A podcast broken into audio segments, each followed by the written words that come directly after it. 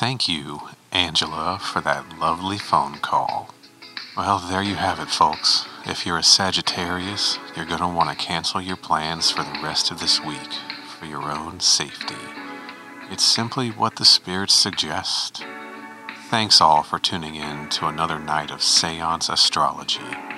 I've been Johnson Thistle, and as I always say, when you feel the tight curl of fate's fingers, just relax and let it guide you.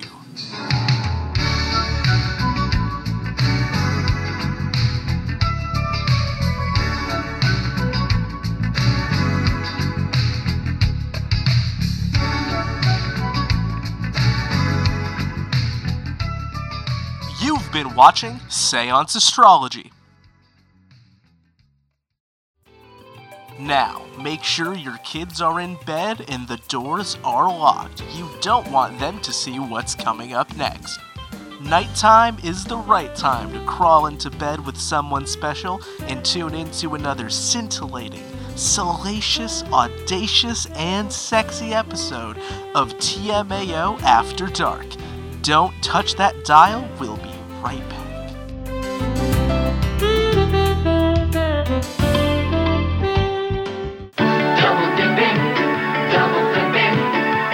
Jumping for a double score, double splashing good time. Keep you coming back for more, but the single most favorite double in the world is double good, double good, double mint gum. Double your pleasure with double mint gum. Double good, double fresh, double delicious. Double good, double good, double mint gum. Double your pleasure with double mint gum.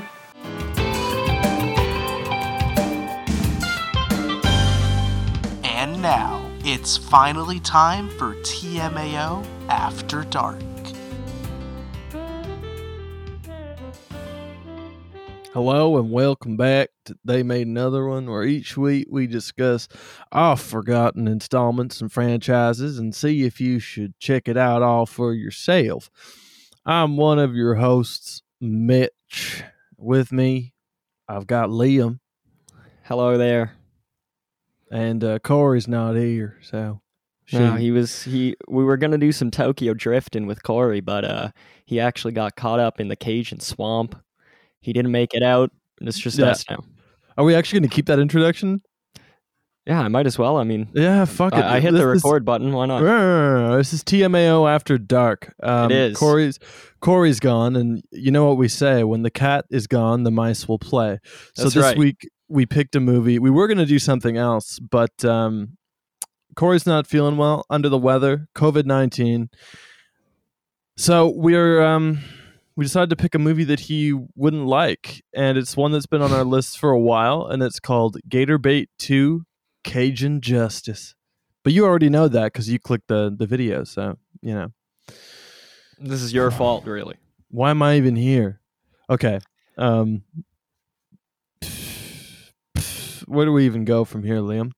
Where do we? How do we unpack this this monumental nineteen eighty-eight uh, swamp sexploitation? Well, why don't Why don't you tell the, the people of the world how Gator Bait two even even uh, came on our list in the first place? Ah. No one. I bet you. I bet you. Uh, nine hundred ninety-nine people out of a thousand, if if ever a thousand people listen to this episode. My God, what have we done? But nine hundred ninety-nine people clicking on this won't know what Gator Bait two is. Uh, you know, only one mm-hmm. person is there, mm-hmm. so we've got to we've got to speak to the majority here and tell people why the heck they are listening to this right now. Uh, Corey isn't even here. We got to justify ourselves. We got to justify it. Well, I never did none of that there book learning, so I found this. I heard about it through the movies. Uh, no, um, one afternoon I was just like browsing Shudder, not my Shudder account because I'm a cheapskate. So I, I was on Liam's Liam's Shudder. Um, You're welcome. And uh, I came across Gator Bait, the first movie from nineteen seventy-three, and I was like, ah, what the hell? I watched it on a lark, and mm. I, I had a surprisingly good time with it. It's sort of um, I don't know how I would define it. It's like an exploitation film. It's like Smokey and the Bandit meets Deliverance meets insert sexploitation film meets Gator Bait um, two. Well, the Gator Bait one came out first. in nineteen seventy-three. So yeah, right. Fair. But um, that movie is about a a woman named Desiree. She's a what they call a Cajun swamp rat, and she's uh, trapping gators. And they uh, they get pretty much the there's an incident where she's uh, wrongfully ac- accused of something by the son of a deputy, and uh, these sort of ancient feuding Cajun clans um, wrongfully kind of seek her out and subject her and her family to all kinds of like torment, and then she exacts revenge. And it's kind of like a schlocky, gross movie, um, but it also has a very distinct personality that kind of shines through and is very unique to these movies. Um, like there's a, there's a levity to them as well, even though it deals with like very serious subject matter. Um, and so this movie was kind of like a success in a drive-in, in the drive-in sort of beer drinking scenes where you can get up and like, I don't know, order a beer, take a piss, and come back, and like nothing's really happened. um, Dang. Well, hey, Mitch, with that being said, I just want to congratulate you. You have just spearheaded this podcast into breaking a world record as uh, the longest produced podcast episode about Gator Bait two Cajun we, Justice. We've barely even touched on Gator Bait two. Yeah, the that's only right. other one is like th- three minutes. That's all. That's all I could find. If there, if there's any other uh, expansive retrospective out there, someone wants to send our way, let us know. Yep. But I'm sure by the by the time we're done here, we'll have eclipsed that too. No problem. But uh, yeah, get- woo, we did it! Yay! Gator Bait two deserves its time in the sun. Um, that's right. So carry it, on, Mitch. It comes from like a long line of of. Um, movies like in the seventies and sixties that were kind of like redneck exploitation movies. I mean, uh, I already alluded to Deliverance, which came out the year before in nineteen seventy-two from the original, and you kind of see the traces there everywhere. But you've got a whole bunch of other ones that would come out later, and and um, I, Gator- I have to think that maybe even like Texas Chainsaw Massacre would have influenced stuff like that, you know? Oh, I think so. I think so. You've got like all kinds of sort of the frogs, um, other kind yeah. of redneck redneck movies uh, where swamp folk do unspeakable things. Like also, like later in the eighties, you had movies like Southern Comfort. Um, I think that came out before Gator Bait two, because Gator Bait two came out like over a decade later in nineteen eighty-eight. Um, so I'm going to start us. Should I start with the plot or the cast? Why don't you tell people about the plot so they know what they're what they're in for here, and uh, if this is the podcast for you. Mm-hmm. I can't mm-hmm. imagine why it wouldn't be with su- such two handsome hosts, but uh, but th- this movie does deal with some uh, some heavy subject matter, but perhaps, you know, on paper it's probably the maybe the heaviest subject matter we've talked about, but it, it doesn't really feel that way. So no. uh, so out- outline it, but also know that this is going to be a pretty uh, frivolous conversation just by way of um the filmmaking prowess or lack thereof of this movie, so don't be afraid. Hey uh, anyway okay um i'm gonna i'm gonna go right into it. So it's about this naive city girl, sweet and naive, and she's initiated um as I M D B says, into the rugged ways of the Louisiana swamp by her good-natured Cajun husband. Her name's Angelique. She gets married to Big T, who is a character from the first movie. Um, mm. Oh, that's right. That's right. Yes, yes, yes. Yes, and they're they're married, and right on their wedding, there's these sort of uh, swamp creeps sort of show up, and they like crash the wedding, and then Angelique and Big T elope into the swamps.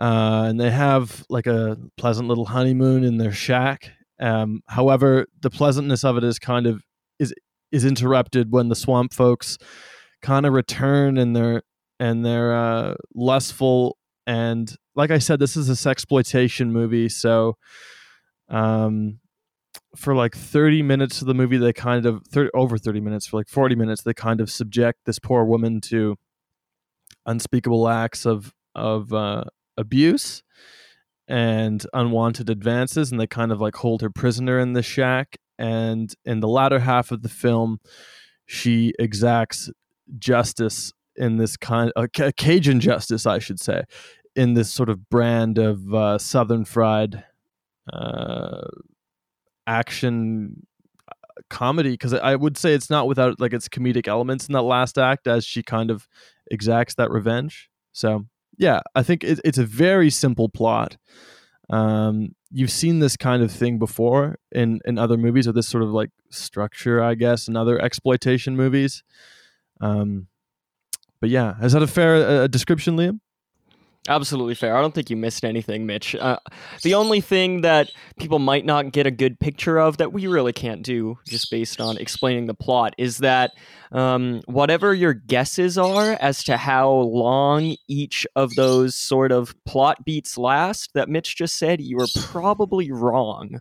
Like, yeah. the actual, the swamp people uh, committing their rape and abuse doesn't start until a good hour in.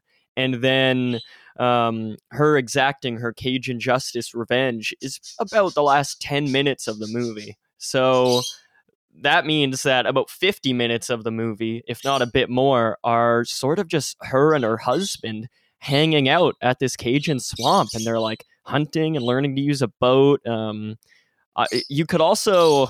I think you could also call this movie an erotic thriller, not because of the abuse, but because uh, before we get to that point, there are quite a few sex scenes between this husband and wife, very sensual sex scenes. Um, yeah. And uh, I thought that was kind of unique to yeah. this movie. I've, se- I've seen plenty of rape revenge movies, and normally the ones that I've seen, um, you don't get a, a decent helping of consensual sex in them, but in yeah. this movie you do. You also get an unfortunate helping of the the other kind. Um yeah this movie reminded me a bit of Straw Dogs by Sam Peckinpah. I don't like yeah. Straw Dogs. I've but seen it, that one it, it has a remake too, Mitch. We could do it on the show. Oh yeah yeah I mean, I'm not I'm not dying to do it, but we could we could do it ne- next sure. time Corey's away. Maybe next next time Corey's away we'll do it. Um yeah I guess I'll just go right into the cast and crew. I have very little to say about any everyone who's involved in this movie. And to be honest, uh, T M A O After Dark, we're uh, flying by the seats of our pants here. So and, and so is uh, Wikipedia. I mean, Wikipedia so is, has very little to say about them too. Not a single person in this cast has a Wikipedia page. One of the two directors has a Wikipedia page. And one person who did the music has a Wikipedia page, and that's all you're gonna get. That's all you're gonna get. So it is directed by husband and wife collaboration collaborators extraordinaire Beverly and Ferd Sebastian. Ferd um, Sebastian, Mitch. Give that another look. His name's Ferd. What did I call him? Fred. I mean, it's I read Fer- it as Fred the first time too, but it's Ferd. Is it Ferd? It could just be a typo because nobody... Uh, oh, no, no it's, it's Ferd. It's, yeah, it's there in the movie, too. I saw it. Well, shoot, Ferd. Very you made strange. a damn good movie. Uh, it's Ferd. Yeah, my bad. Um, they've not really made anything that I've ever heard of except for Gator Bait one and two. Um, they produced just sort of a lot of, a lot of stuff in the seventies. Um, yeah, and then they kind of stopped. It looks like their last movie was nineteen ninety-three. I wonder what they're up to. Yeah, um, apparently, apparently they're involved in the making of a documentary, like the making of Gator Bait, which was twenty twelve, or they did that. I'm not. I don't oh, know if gosh. it's a real one. Let me just look. Yeah, there's like literally shit all about this movie on IMDb. So I have like, this is a real weird cut from the T M A O back catalog, where there's not a whole lot to say about the people who, who made it. Um, it's, yeah, I, it's... I, me, me and Corey have said this before, that, that a movie has been the most obscure movie we've done, but we might have topped it here, Mitch. Yeah, I think we I think we have. So it stars uh, Jan Sebastian as Angelique, Trey Lauren as mm. Big T. That's not the same guy from the original, not the same actor. Uh, Paul Muscat as Leroy. What a name. Oh, um, gosh. And I'm firing off these names, but like I'm going to their pages and these are like their sole works. So I wish I had more for you, dear listeners, but uh, I'm afraid you'll have to just savor what little Cajun delights I can afford. Um, Ben Ben Sebastian as El Elick. I don't know if there's any real... It has Any to relation? be. There has to be a family affair going on. I read in a Letterboxd review of all things, that's where I'm getting all my all my Cajun Justice info, that um, not only is the lead actress who you see right there on the poster, um, not only is she the daughter of Beverly and Ferd Sebastian, which is just um, very intriguing to have your daughter be the star in a rape revenge movie that you've directed with your with your uh, partner. It's a Dario Argento move. Fascinating, it is. And then I also read that Big T is their son. So maybe, perhaps, it's a family Big, affair.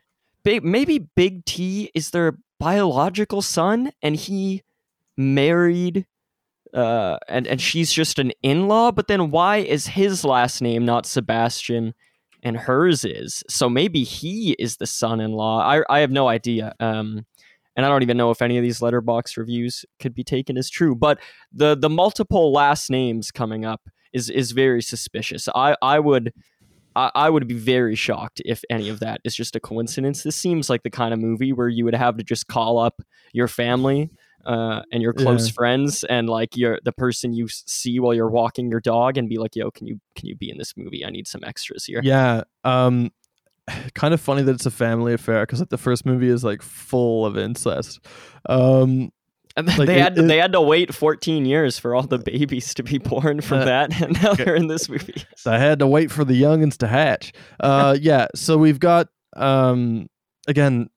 Rain Hubbard as geek, Betty Fleming as Cajun woman, Randolph Perrault as Cajun gentleman, Susan Cerigni as Cajun cook, Keith Gross as Abert. I feel like that could have just be a typo for Albert. Rocky Dugas uh, as Emil, Sid Lowry as drunk, Jocelyn Bordeaux as bridesmaid, Denise Clements as bride, bridesmaid, Melissa Allman as bridesmaid, and John McDowell as best man.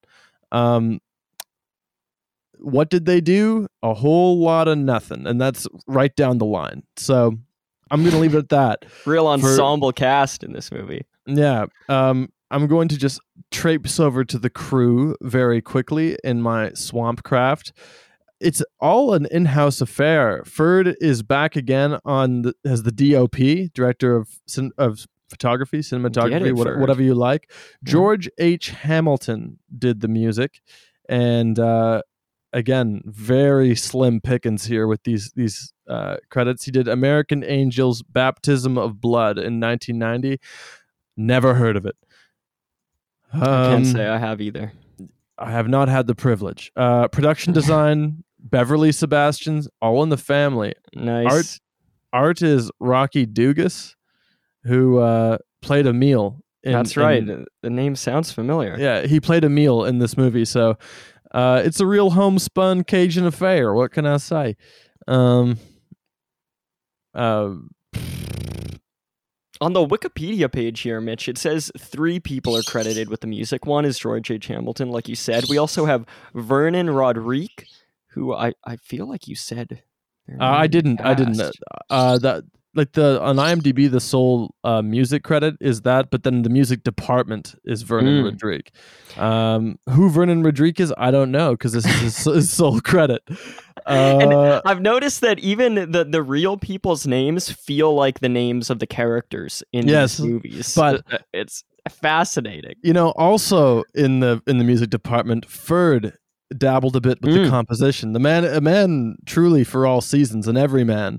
Um, and then I gotta say here, the last music credit on Wikipedia, at least, tell me if this is a crossover with IMDb. Maybe we can get to the bottom of this. We can cross-reference. It says Julius Adams in the music department.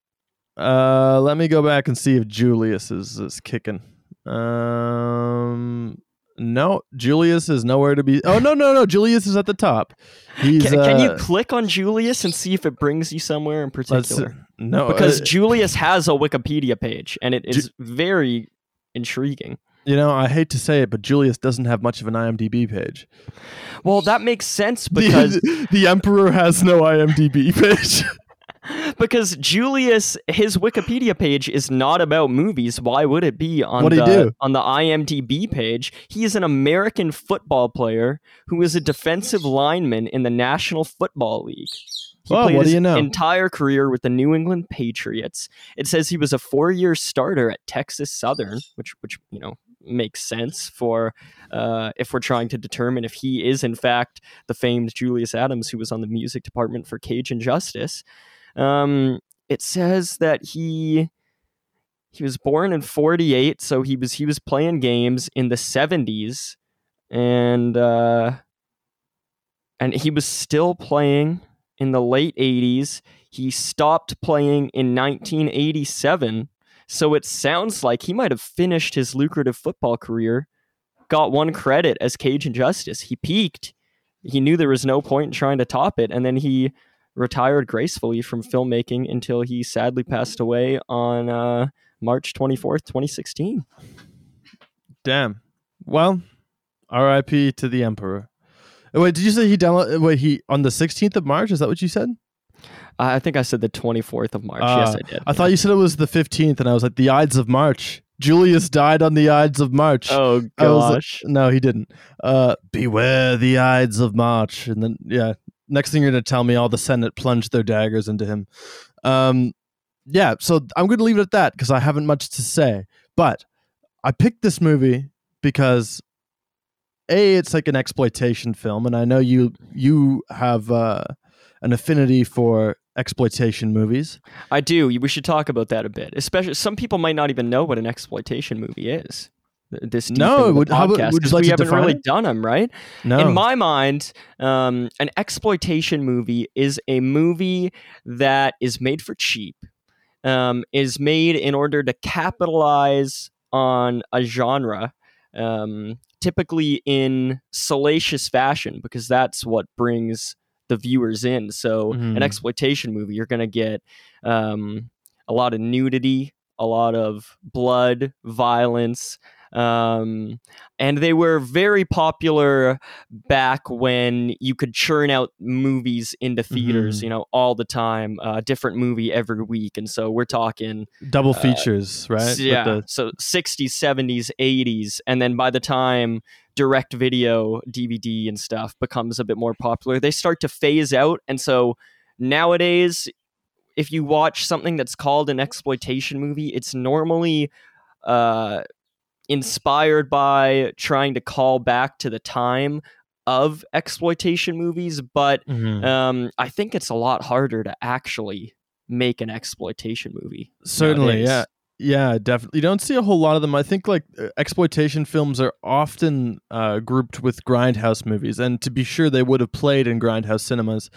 Um, But to me, I think an exploitation film, where those two things differ, is that the exploitation film is usually more about pushing the envelope in some way, um, mm-hmm. by like seeing what they can get away with. And so naturally, I'm I'm interested in that, um, in sort of the extremes that cinema can kind of go to. Uh, I don't know if I like exploitation movies, but I am fascinated by them, and I and I watch a lot of them. Um, It's so true. And, and and a lot of times, you know, movies become quite successful, uh, so successful that people don't associate them with exploitation movies um, because they manage to cross over into the mainstream. But a lot of movies that people uh, might know of that were exploitation movies is like a lot of the slashers from the eighties, like Friday the thirteenth. Yeah. That was an exploitation movie. It, a poster of it and a title was made before the script was even written. And they, and they put an ad out with a poster um, yeah. just because because they knew that slasher movies based around holidays were were taken off. And so um, it was made to capitalize on that. And even something like, um, uh, you could say something like Black Christmas, the original Black Christmas, now called one of the greatest horror movies mm-hmm. of all time um, by me. Um, that was made uh, right around the time of uh, Texas Chainsaw Massacre, and, and when people were starting to really get fascinated by violence. And uh, yeah. it's also a Canadian movie, and so it's sometimes called Canucksploitation. So the, the the idea of exploitation, you know, even if you go on Wikipedia, you're going to see like twenty different subgenres: sexploitation, Ozploitation, which uh, is Australian movies. And so uh, there's really a whole lot to it. But the way I see it, it is an exploitation movie is something that is m- being made for a small amount of money, meant to make a lot of money um, by capitalizing on current trends in a uh, exploitative, often... Um, upsetting salacious manner upsetting manner yeah yeah I, I would say I'd say that's a pretty good a pretty good assessment of it. yeah um There's there's so many movies. And again, like, I don't think it's also just like distinctly an American trend too. Like a lot of Italian giallo would be considered exploitation oh, yeah. exploitation films as well, or Italian cannibal movies, I think. Um, like Cannibal Holocaust or Cannibal Phalanx or all, all these sort of uh a fair I don't remember what the hell it's called. Um, but Italian cannibal movies, shit like that, um, would all fall under that broad umbrella of exploitation. So yeah, I I I sought this one out because it was like exploitation movie, looks like it has a bit of camp. I I like kind of like Cajun redneck settings. I like that kind of diction. I like that, makes me kind of laugh. Um, so I I sought out the original, had a good enough time with it, and there were things that I liked about it, um, that I thought this one would be good to bring back. Uh, so without further ado, Liam, what did you think of Gator Bait two Cajun Justice? Well, like I said, like I alluded to, I don't think I said it, I have not seen the original Gator Bait. That is uh, a Mitch original. And so um, maybe I'm a bit lost here on the plotting. Maybe, maybe I didn't give this movie a fair shake in that regard. Um, and so I want to fill myself in on the Gator Bait lore, and I will likely watch the first one, um, for all the reasons you described. I, I think, I think, uh, exploitation movies are fascinating. I think that the, uh, setting of like a swamp with, uh, rednecks is funny. Um, mm-hmm. And I had a good time with this movie. I had a good enough time. Um, The filmmaking here might be, if not some of the, uh, I'm, I I don't want to say some of the worst we've seen, because it is not, it is not like, it's not incompetent. It, right, right. And it's not, a lot of times movies bother us because they're sort of pretentious in how bad they are. Like they're trying to be so much more than they're capable of. Whereas this movie, it, They they have no uh, they have no um, delusions of what Gator Bait two is going to be, um, and so it is it is very plain, very um, uninspired, I would say, or at least very simply inspired. the The reason to make this movie was likely to capitalize on whatever momentum Gator Bait one had garnered over the last decade and a half. That sounds like the kind of movie that, uh, despite having not heard of it, I bet it was playing on cable. I bet people were renting it on V H S tape, and um, I, I bet that they just they thought it would be fun to do another movie. Um, and so they they churned it out. They got their family and friends involved, but it doesn't read to me like people who are passionate about um. filmmaking as an artistic medium. It feels no. like they are th- it really is exploitation at its at its heart, you know. The, the these people haven't made any movies for three decades now. It's uh you know going on four decades, so it's not um it, it doesn't feel like a, a movie that um has a whole lot of passion behind it. And um, I actually find a lot of charm in that. I just like being transported into this mm-hmm. very unassuming, um, flat, unflattering world uh, from nineteen eighty-seven, nineteen eighty-eight, whenever they shot this movie. It looks oh, much older. It, it looks a whole lot older. Uh, I'm not even convinced that this was shot around that time. It wouldn't surprise me if it was shot much earlier. And they in just, the early eighties or the late right? seventies. I mean, it, the fashions it, looked that way too. Absolutely. And uh, a lot of it just feels like I'm watching like home movies um, yeah. and, of these people on their honeymoon. And I, I actually like that. And then uh-huh. when stuff starts going down, again, in probably the last forty-five minutes, if not the last half hour, and by that I mean actual action happening, where this this woman um is abused and then she eventually seeks vengeance. That's not a, a large chunk of the movie, and when it does happen, it is not constructed with, I would say, the tact or the um, the forcefulness, the the the the desperation that often accompanies, um, in my mind, the most powerful rape revenge movies. Stuff like yeah. Last House on the Left. Stuff like um, even recently there was a a, a movie um, called Revenge that was made by a woman just a few years ago, and that is a, an incredibly passionate piece of filmmaking. Um, and this does not have that at all. And so once the action starts going down, it basically feels as flat as the rest of the movie, um, but with with a few exceptions. But yeah, uh, yeah, yeah, yeah, definitely with a few exceptions. But um, I still liked it enough. I just liked hanging out with the movie. I I like that it's an oddity that I've now seen, where I just I feel like I just know a bit more about some people in the world. The fact that this movie yeah. was shot by a husband and wife team, and now it seems like some family members were in the cast. Um, that's that's sort of cool to me. I, I've always said that my superpower in life, if I could choose it, would be to somehow know everything that has happened in a specific location. Um, if I could, ju- I, if I would just like, I would look at a location and uh, then like a data screen would appear in my head of these people did this thing at this location at this time. This is what I wouldn't led want them that. There.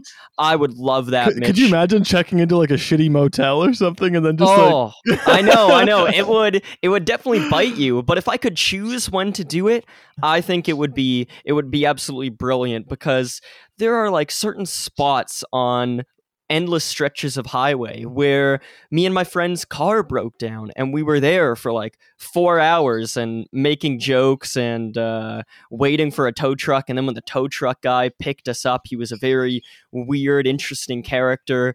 Um, and we just had, you know, a wild night that I'm never gonna make a movie about, because, you know, it, it wasn't that wild. No one was killed or anything. It's not really a great story, but in my head, it just, it has this weight to it. And I, um, everyone in the world sort of has those things, that those experiences that like, um, just stick with them and make them unique. Just things that they've done that are just going to end up being lost to time, you know? Mm-hmm. Uh, and so I, I just really like that this, uh, you know, summer or whatever it was, was caught on film, that these people made this movie. And a lot of times when you're seeing a movie that is constructed a lot more thoughtfully, um, you know, you could say much better movies than this, it's a lot harder to tap into that, because you're actually um, getting wrapped up in like these characters and the writing and the way the cinematography looks. And it, it doesn't feel like it is from the real world. It, it, it, it feels like the magic of movie making. Whereas this, I can tell that this is just like people in the late eighties or the late seventies, whenever it was filmed, just making this movie. And that is very charming to me. And so I'm with you. So uh, it, it's a movie I'm glad to have seen. Um, I don't know that I'd recommend it to someone, just because there are so many other, uh, if this is the itch they're trying to scratch, there are so many other exploitation movies that have this charm that I'm talking about, while also having what I think is dramatic or thematic weight to them. Um, and so this movie would, would sort of have to move down the watch list over and over again until, mm-hmm. and, you know, I don't know when someone would get to it. But I would say that If if this kind of movie is your thing, and you're just you're not always looking to watch your next favorite movie or the next best movie, and you're okay just watching a movie that, um, if you're like trying to get an objective metric, it's gonna be like at most maybe a five out of ten. And if you're a very subjective person that is only looking for the best ever movie, you might give this movie like a one out of ten. Yeah. But but for me, um, the charm of it goes a really long way. This reminds me of the movies I saw on cable when I was a kid in the early two thousands. I, I'm, I'm so thankful I actually have these memories where I would just flick through cable in the middle of the night. And um, there was a channel here in Canada called Scream that would uh, just yes. air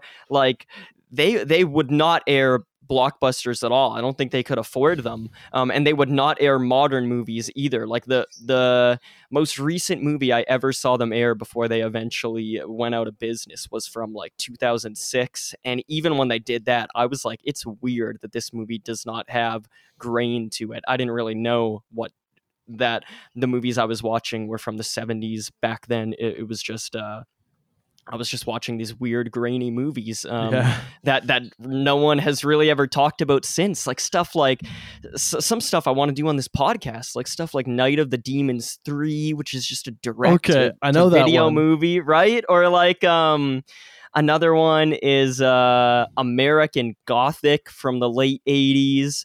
Or um, oh, yeah. student student bodies, which is sort of like a, a slasher satire, and it's some of this stuff is are sort of cult classics now, but mm. some of it aren't. You know, I've never really seen anyone talk about Night of the Demons three or or Gator Bait two, and so I'm glad I've seen this. I can't imagine I'll watch it again. Definitely not in the near future. Maybe two decades from now, Mitch, I'll like think about the time you and I watched this together and uh, the memories I have of the movie. And then I'll say, you know, yeah. I want to I want to put that on just to remind myself of it, because I've also done that with movies I watched in, on Scream back in the day.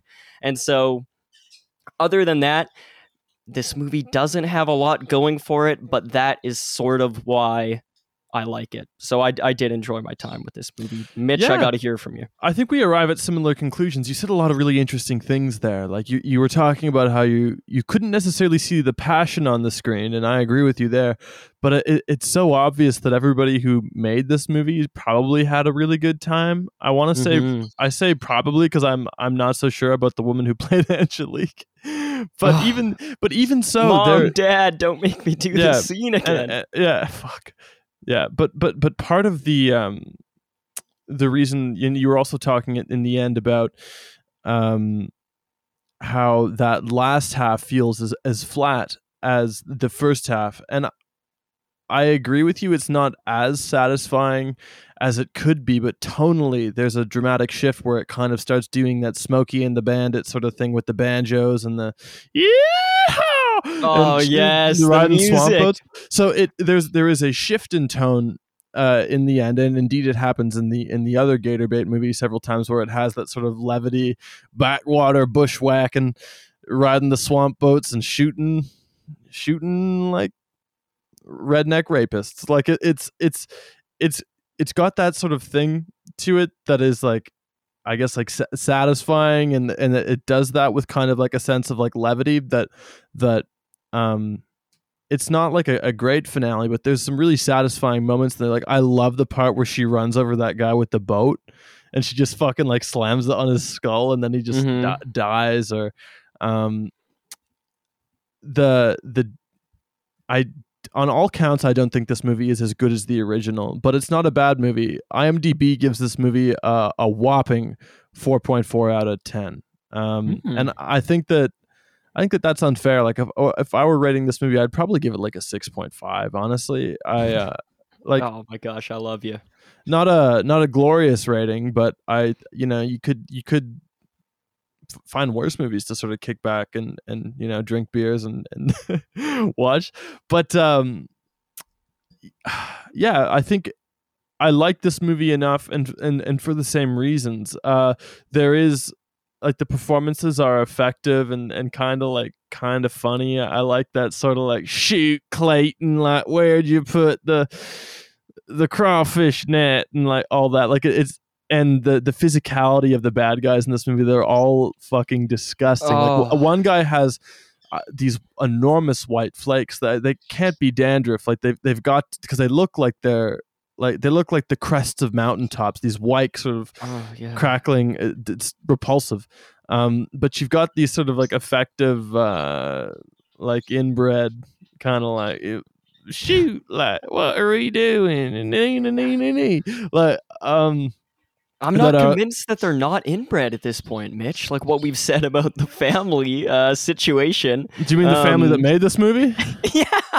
Yeah, I mean, I'm, the... I'm, I'm being facetious, but it's it's honestly a compliment to, I guess, the casting or or to their acting. Like yeah. The bad guys in this movie, they really do. I can't picture them playing any other part, and apparently they haven't played any other True. part. And, and so I think they could play the, the, the same role in a better movie, and it'd be good. Right? Be good yeah. yeah, they're effective. Yeah, and, um, oh, the, the way they, they say, look, Liam, you know, oh my gosh, yeah.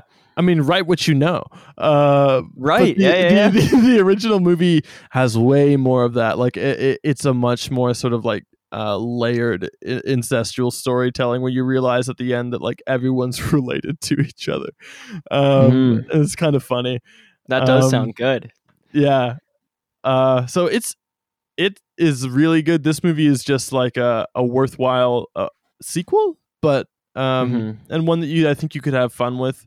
If you're not like overly sensitive to like the more um, graphically sort of sexual scenes that we talked about, although they're not like super graphic necessarily, they're just like un- uncomfortable. In fact, like most of, of like the or a lot of like the the actual like rape is like is clothed, but it, it's uh it just goes on for a really long time, and it's it's like not yeah it's it's uh. hard to watch, and it goes on for a long time. So if you're sensitive to that, I I wouldn't recommend like either of these movies um because they are pretty gross in that regard. But outside of that, um there's some like redeeming qualities, I think.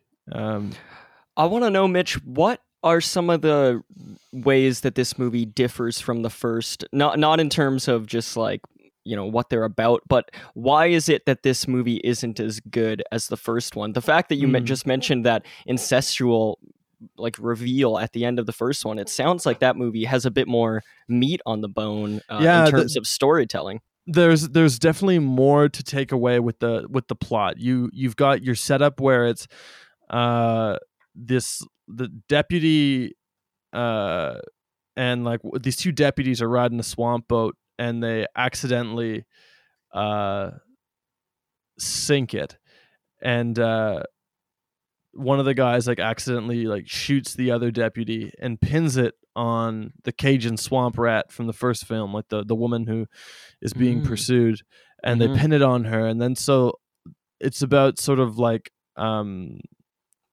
uh, the dangers of sort of like the, the legal system and false testimony. And uh, these people all go after her, and there's like the supporting cast is really wonderful. You've got like this, uh, this sort of uh, patriarch of this uh, southern sort of brood, and uh, all of his kids, and they're all like inbred, and they're all like I don't know, like there's like a a, a long sort of sequence where like the main one of like the sons, like who's like incredibly horny, like wants to like. um like have sex with his sister. It's really fucked up. Oh, gosh. Uh, and uh and um there's also like uh one of the sons is like like sexually v- violent, and he does like this really fucking monstrous thing to like the the sister of uh the main character, and um the, so there's like the the setup is more compelling.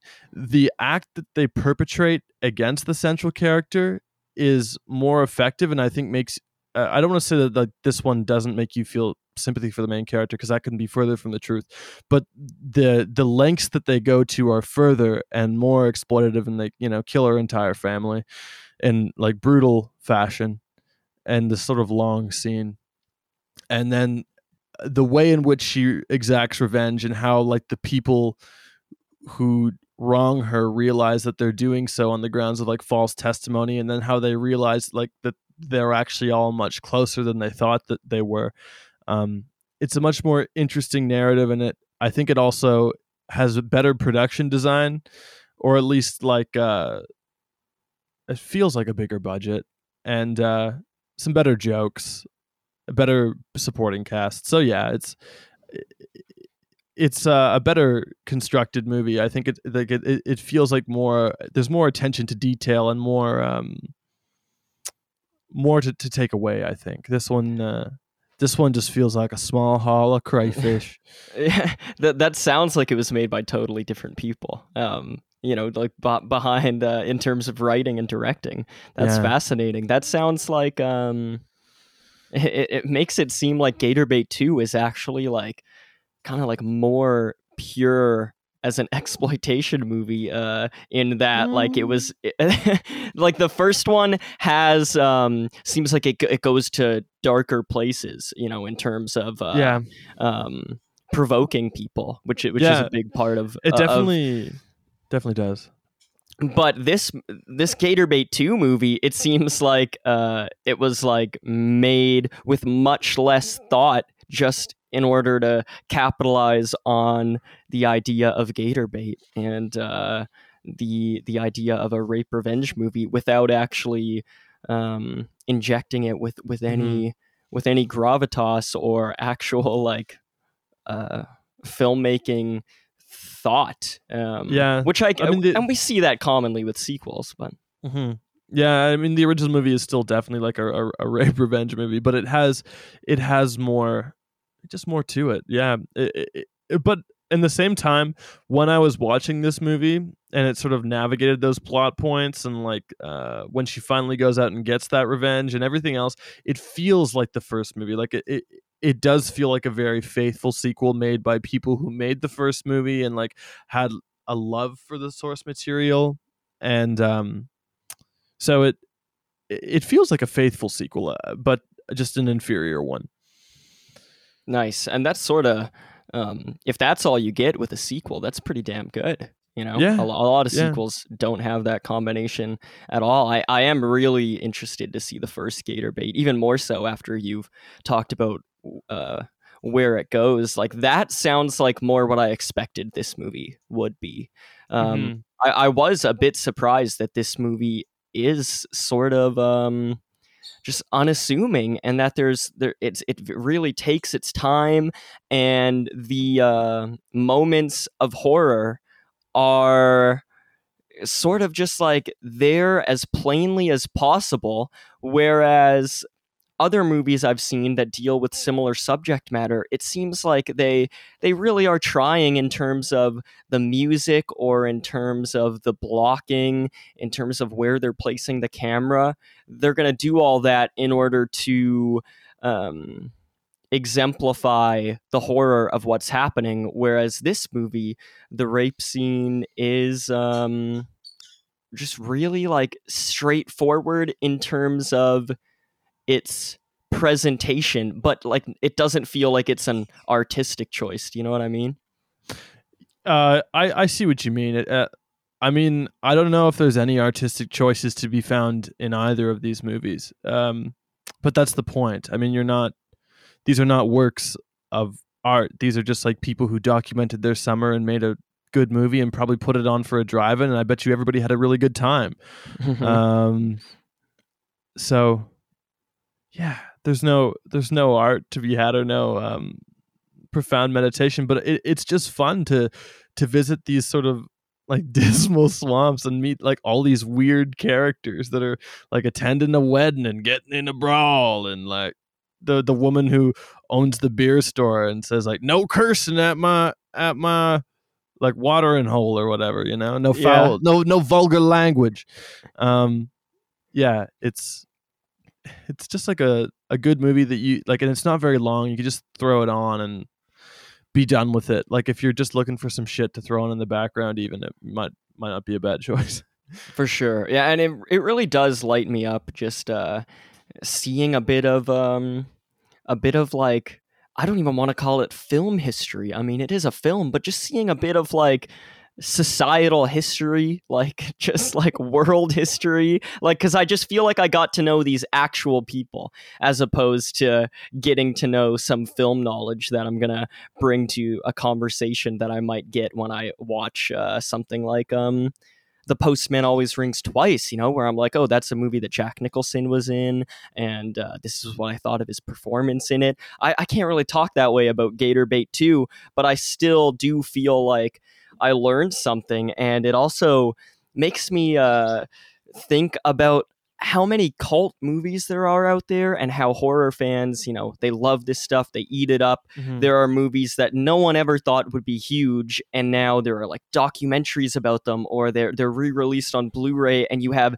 interviews with the actors who did, never did another movie mm. um, after it happened, like Silent Night, Deadly Night Part Two. You know, yeah. that dude became a meme and he had no idea. Um, yeah, I mean, now now uh, Gator Bait, the original from seventy-three, is kind of having its time in the sun. Like it, it it's on Shudder now, and people are writing mm, ar- mm. articles about it. And I feel like it's only a matter of time before people sort of turn over the rock and see what's crawling underneath it with Gator Bait too. Like it, it, it it's uh, it's only a matter of time. This is just one of those cult movies that I think a lot of people would probably like. Yeah, I, and, I, and I hope that does happen, just because I, I would love to know what these these cast members and these crew members are are up to now. Um, I would love to know about like what went in to making yeah. the movie. And just as much as I feel like watching this film gave me a window into their lives, there are still so many things I don't know. You know, we've made jokes about like what the family situation is here, or when the movie was shot, because we can't even tell. And so I would love to hear from the people in this movie and just learn some of that stuff. And there are so many movies out there that could be cult favorites, and it just never ends up happening because there are millions of movies out there. You can't put all of them out on Blu-ray and and interview people for special features or, or for your website or whatever. And so um just the fact that we got to talk about this movie uh is really cool, and I'm, I am rooting for it in terms of any other press it gets, just because mm. uh I think it's um it's cool. These people made a movie, and I think that's cool. Yeah, you know, I just I just did some Googling about Gator Bait while you were talking, and I, I, I wish I hadn't. Oh, uh, I don't wish I hadn't, but I I uh, I just realized that apparently the term Gator Bait is actually a slur, like a historical slur. Um, wow. And I, I did not know that going into this. I didn't know that either. Um, yeah. I guess so the title is like a play on that? I don't know. It's referring to the practice of using African babies or children to lure alligators for hunters, which is one of the most disgusting things I've ever read. So I did not know that. Um, Neither did I. Oh my gosh. We're going to release this episode? Talk about exploitation, right? Yeah, my God. Got it, dude. Yeah, Jesus Christ. Like, we are in firm exploitation territory. I had no idea. Dang. Well, um, I guess it... Oh, it says here that in, in the U K, the first Gator Bait was released as Swamp Bait. I don't know if that's if that's related at all. They were like, we're not going to put out a movie called Gator Bait. Um, none of that is... Uh, is in the sequel, and it sounds like none of it it doesn't none of that has any thematic, or like it doesn't matter at all. They just it sounds like they just chose the title to be provocative, um regardless of what the movie was about. There are alligators in the movie. Yeah, um, I'm but... I'm reading all this now, and apparently that was like a like a, a commonly used phrase in the Jim Crow South. That's terrible. Damn.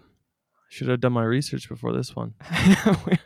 We're learning live on air that um, the world is a lot bigger than we thought it was, Mitch, and a lot more terrifying. Yeah. Jesus. Wow. Gator Bait. Watch it, maybe. Watch it, maybe. Draw um, your own conclusions after every after this journey you've been on. Corey, draw your own conclusions. That's just that's what you get on T M A O After Dark. We don't know where it's going to lead. Um, we don't know how we're going to feel about we're it. But extremely unreliable hosts that, that don't do. I'm a, a just a, a fraud and a hack that doesn't doesn't do his work. Now, in all fairness, I'm working on like a nine day work streak in a row. So let oh, that one slide. Guy. Let you that one guy. slide by accident. Um, yeah. Now I want to know even more about the people who made this movie. Right? Okay, we've got a... Maybe at some point we can do a Gator Bait two Redux in the After Dark series, of course, and maybe we can we can talk to some of these people. I, I would imagine... Mitch, you know, we both graduated from journalism school. Maybe we can put some of those skills yes. to the test and track them down. It says on Wikipedia that Beverly Sebastian... Ferd doesn't have a Wikipedia page, but Beverly... Um, She retired with her husband to Florida after they made a movie called Running Cool in nineteen ninety-three. As of twenty twelve, so this is a de- decade old news at this point, um, she runs the Greyhound Foundation, which saves Greyhound dogs retired from racing, gives them medical assistance, and trains them with prisoners. Interesting. Uh, so she gave an interview here in twenty twelve so on she, she give, YouTube. She gives... Oh, my gosh, this she looks like my grandma in twenty twelve. I guess she would have to be pretty old to have directed a movie in nineteen seventy-four. It's just yeah. wild to imagine this woman being behind Gator Bait and Gator Bait two. You've got to see this, Mitch. This Damn. is wild. This is a rabbit hole. Yeah, send it over on uh, on Messenger. I want to look. I will. Just it's a video interview, so just fascinating. Um, and just. Dis- Despite being the longest ever Gator Bait two podcast, I bet we, you we did less research than the three minute long dude. Yeah, so honestly, I'm sorry I, about this, but I'm sorry, listeners. That's what you get after dark. That is what you get. Yeah, holy shit, she looks like right? my grandma. And she's like sitting in a grandma room too. There's like some books behind her, bright white walls, um, flowers, a flowered curtain. She saved over seven thousand dogs from being killed. That's the title of the video, and it doesn't reference Gator Bait at all. It's just like... Oh, and then we got we got two comments here. One says, God bless this woman, and the other says, can't believe she directed brutal horror films. What do you know? Oh, I Beverly feel that Sebastian is an enigma, truly full of surprises. Wow. God bless you, this, is, this episode's been a trip. We've gone from like regret, like I regretted even like doing this once I found out what the title is named after, and now we're learning about Beverly saving dogs. It's like, geez. Yeah. And w- once the episode is over, my Gator Bait journey is not going to end, Mitch. This is going to be on my mind. I'm definitely watching the first one, and then I'm going to do a bit of digging and see, um, see what's going on here. If any of yeah. these people from the movies are still around, and let's see if we can honestly get them on, on the show. I would love to. I would love to see if we could, because I bet you this is a get that we could probably get. Yeah, if if if yeah. there's any get that we could possibly get, this might be the one. Yeah. All right, everyone. Well, look forward to our bonus After Dark episode that will be um, an interview with someone from the Gator Bait franchise. Um, that much I can I can promise. We'll we'll we'll give it our we'll give it our best shot. Yeah. Um, and also look forward to Tokyo Drift, which I think will still be our next episode, uh, barring that Corey is better next week. If he is not, Lord help you, because who knows what me and Mitch are going to do uh, when we're left to our own devices. You might be hearing us talk about, um, what did we mention earlier, Mitch? There was, there was uh, we uh, said that that was going to be another After Dark uh, episode. We, we said, we, we we joked about Straw Dogs. That's right. Straw Dogs we'll do, or we'll do like... Gosh, well, maybe. Like, uh, I don't know. I Spit on Your Grave seven, something like that. Something like um, that. Some so sort of let, more exploitation films coming your way soon. Yeah, so let's hope that Corey is better. We can do Tokyo Drift, um, also an exploitation film in some regards, I, I would imagine. Um, and that's about it, Mitch. If you want to try to get us out of here, let's see if yeah, we can Liam, how, crawl how about you out get, of it. How about you uh, give me your plugs?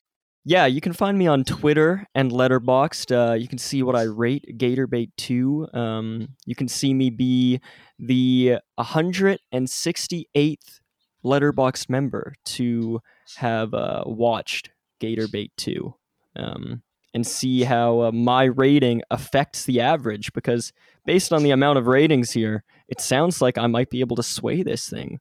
But... Uh, It's, it's nice to see that Gator Bait two on Letterboxd has a two point seven, which is, you know, a bit over fifty percent. It's it's mm. a lot. It's it's a, a decent amount within the three and a half star to one and a half star rating is, is where you're getting most of the action. So uh, we'll we'll see what I can how I can contribute to this. My username is Graham the Mallow on those platforms. Very nice. I'm not going to give you any plugs, and I'm also not going to give you my usual pageantry. I'm just going to go right into the outro, okay? Sounds good. Thank you once again for listening to this episode of They Made Another One. You can find us all over the internet on Twitter at They Made Another, all one word, or on Letterboxd dot T M A O. You can find all episodes on Anchor, Spotify, Apple, and Google Podcasts, Stitcher, Breaker, and everything else at They Made Another One.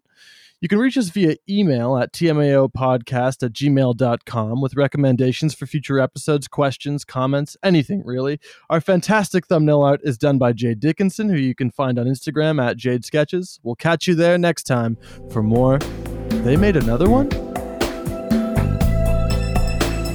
That's it for this edition of T M A O After Dark.